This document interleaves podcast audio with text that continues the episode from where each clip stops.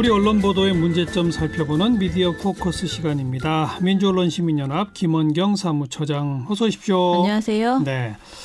요즘 뭐 코로나19 때문에 난리지만 총선 다가오면 왜 총선 미디어 감시 연대 이런 거 네네. 만들잖아요. 예, 예. 민원연이 거기 예, 저희가 간사단체, 책임단체를 지금 맡고 있고요. 모니터링 하고 계시죠? 예, 모니터링을 열심히 하고 있는데 사람들이 묻더라고요. 총선 보도가 너무 없어서 계속 놀고 있는 거 아니냐라고 얘기하는데 실제 보도량이 없죠. 예, 보도량이 굉장히 적, 적습 니다. 어. 어, 저희가 종합 일간, 일간지 6개사의 지면 보도와 지상파 3사, 종편 4사의 저녁 종합 뉴스의 선거 보도, 총량을 양적 분석하고 있거든요. 예. 그런데 그것만 봐도 예전 같으면 진짜 어 활동가들이 너무 고생할 정도로 양이 많아서 벅찼는데 지금은 선거보도 자체는 굉장히 적어요. 예, 예. 어, 선거보도를 최근에 나온 보고서만 보면 2월 마지막 주 그러니까 2월 24일에서 3월 1일까지의 방송 보도량을 보면 총 보도수 대비해서 선거 보도량이 어느 정도로 적은지 보실 수 있는데요. 음. 어, 가장 많은 선거 보도를 한 곳이 저녁 종합 뉴스 중에서 TV 조선이었어요. 예. 이게 일주일간 18건을 보도했고요. MBC가 11건, KBS, JTBC, 채널A가 각각 9건씩을 보도했습니다. 음. 그런데 전체 그 보도 비중, 그러니까 그날 했던 그 주에 했던 총 보도수 대비해서 따져보면 TV조선이 총 보도수 대비 11.2%를 선거 보도로 채웠고요. 예. 그리고 가장 적은 거는 SBS가 선거 보도가 총 일주일에 다섯 건이니까 2.8%밖에 되지 않았습니다. 하하. 가장 네. 적었습니다. 예. 음, 신문도 거의 비슷비슷한데요. 신문도 거의 없죠. 네. 어. 그래도 신문은 워낙 지면이 많잖아요. 그래서 보도량 자체는 좀 많습니다. 음. 선거 관련 보도 건수가 가장 많은 언론사는 조선일보였습니다. 그리고 한국일보 이렇게 59건, 58건이었어요. 예. 중앙일보가 41건으로 가장 적었는데요. 하지만 중앙일보는 전체 기사수 자체가 적어서 음. 선거 관련 보도 비중은 15.5%로 높게 나왔고요.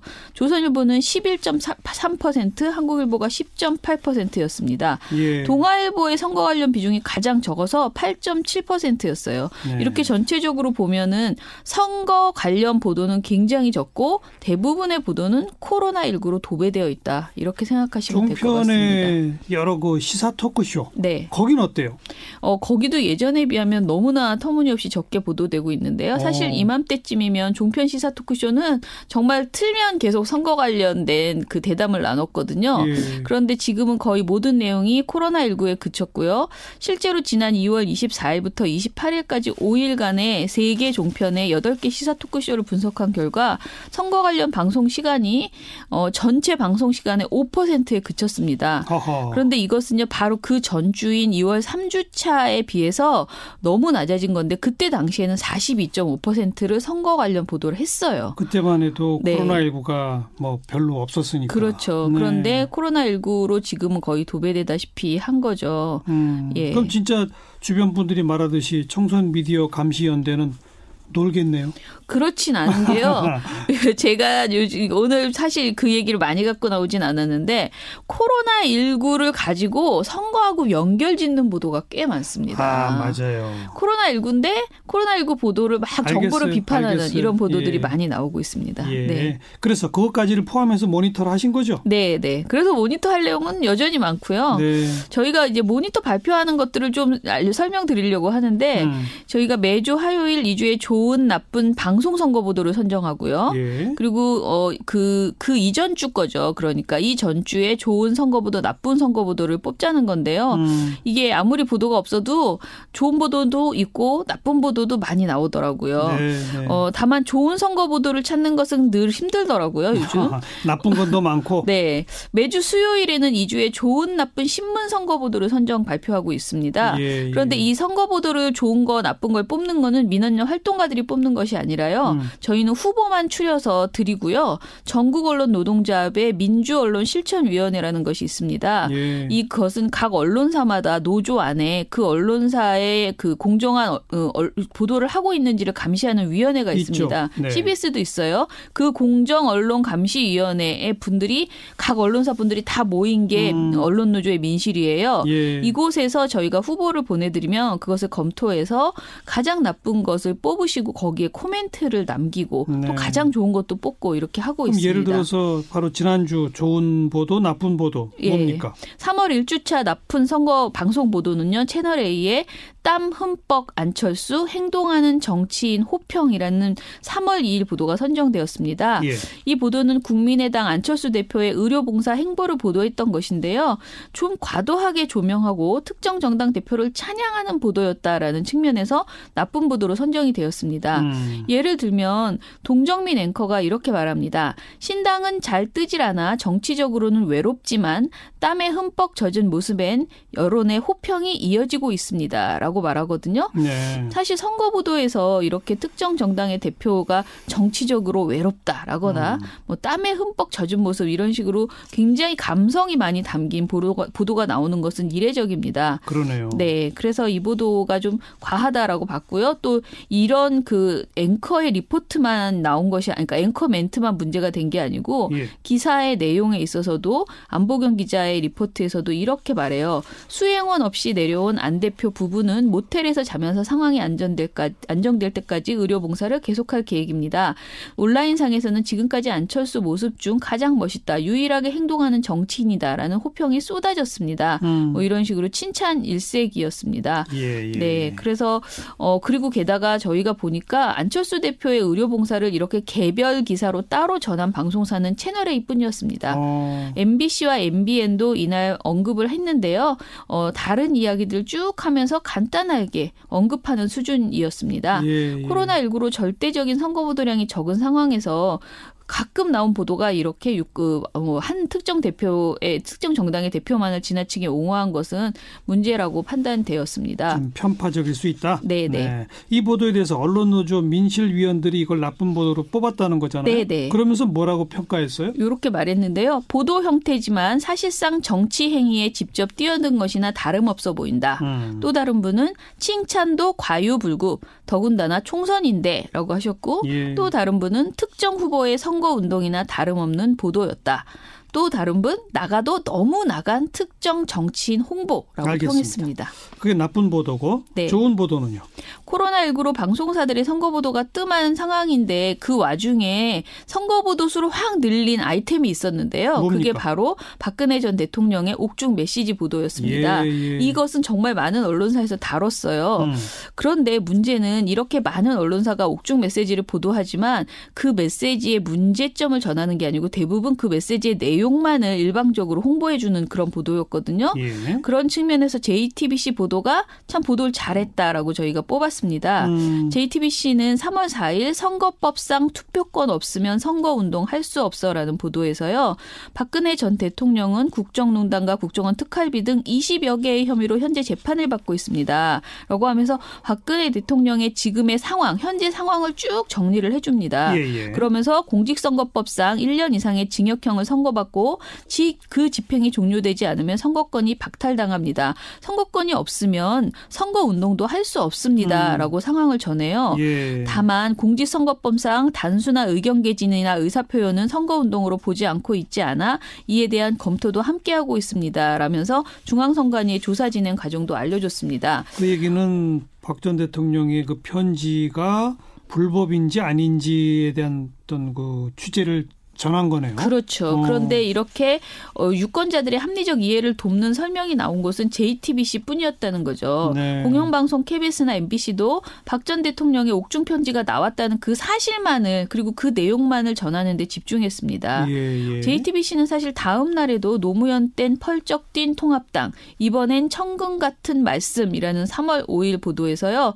박 전 대통령 편지에 대해서 천금 같은 말이라고 평가한 미래통합당이 그의 전신이었던 한나라당 시절에는 이전 대통령의 메시지를 현실 정치하지 말라면서 비판했었다라는 내용을 지적을 했습니다. 예, 예. 어, 전반적으로 JTBC가 박 전 대통령 편지에 대해서 어, 선거법 위반으로 구속 소감돼 있는 이가 정치에 개입하려는 것 아니냐, 선거법 위반의 소지가 있다라는 내용들을 잘 짚어줬다라고 음. 볼수 있습니다. 예, 바로 예. 이런 지적을 하는 것이 언론사의 역할이 아닐까. 그러니까 누군가를 비판하라는 것이 아니고 음. 유권자들의 선택에 실제 실제적으로 도움이 될 수 있도록 많은 사람들이 정치 행위나 어떤 발언을 하면 그 발언이 좋은 발언인지 또는 문제는 없는지들을 등을 그냥 앵무새처럼 전하는 게 아니고 비판적으로 전해야 된다라는 예. 말씀을 드리고 싶습니다. 그렇죠. 네, 그래서 이게 좋은 보도로 선정됐습니다. 그 유튜브가 요새는 또 정치 매체로 아주 무시할 수 없잖아요. 네네네. 네, 네. 유튜브도 총선 다루는 유튜브 많잖아요. 네, 저희가 그것도 혹시 모니터링 하세요? 예, 모니터링을 하고 있습니다. 음. 어, 종편 시사 토크쇼는 워낙 저희가 오랫동안 해왔던 것이라서 그대로 이제 편파적인 발언이나 막말 등을 모니터링하고 있고요.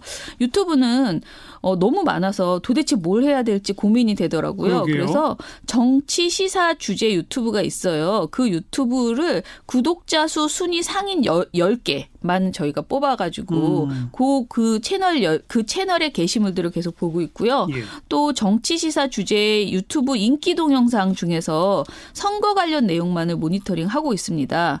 그런데 생각보다 여기에서도 코로나19와 연결시켜서 정치와 연결시킨 선거와 연결시키는 보도 보도들이 꽤 많이 나오고 그러니까 방송이 많이 나오고 있고요. 네. 그런데 저희가 유튜브 모니터에 있어서는 어 우리가 방송과 같이 완벽하게 공정성이나 형평성을 맞추라고 말하는 게 사실은 부적절하거든요. 그렇죠. 예. 매체 특성상. 그렇죠. 그래서 음. 유튜브는 허위 조작 정보와 혐오 표현과 관련된 문제만을 저희가 한정 지어서 어, 골라내고 있고요. 예. 그리고 참고로 이 허위 조작 정보인지 아닌지 저희가 민원연이 다 판단할 수 없잖아요. 음. 그래서 저희가 쭉 정리를 해보다가 아 이건 도저히 뭔지 모르겠다라는 생각이 들면은 그걸 쫙 정리해서요 매주 모든 방송 그러니까 언론사에게 보내드리고 있 습니다. 어. 그러니까 우리가 조사해 본 결과 지금 유튜브에서는 이런 정보들이 돌고 있는데 제 어, 팩트 체크를 하고 있는 언론사들께서는 이것을 좀 팩트 체크해서 해주세요. 네 국민들의 혼란을 좀 막아주세요 이런 취지로 예. 어, 보내드리고 있는데 이걸 발표를 안 하는 이유는 여러분들에게 발표하면 허위 조작 정보 인 것을 우리가 오히려 확대 뭐 이렇게 재, 재배포하는 허, 것일 수도 있잖아요. 걸수 있으니까. 네 네. 어. 그래서 기자분들에게만 보내드리는 활동을 하고 있고요. 음. 명백하게 팩트 체크가 된 것이라든가 또는 허위 허위 표현, 그러니까 혐오 표현의 경우엔 저희가 지적하는 보고서를 따로 내고 있습니다. 네. 그래서 매주 목요일에는 종편 모니터 보고서, 금요일에는 유튜브 모니터 보고서를 발표하고 있고요. 예. 네. 또 수요일 저녁과 목요일 저녁에는 신문 방송의 양적 분석, 아까 제가 말씀드린 음. 총 보도량을 분석하는 그런 보고서를 내고 있습니다. 네. 그리고 이거 이외에 제가 오늘 거의 저희 활동을 홍보하러 나온 것 같은데 바쁘시네요. 네.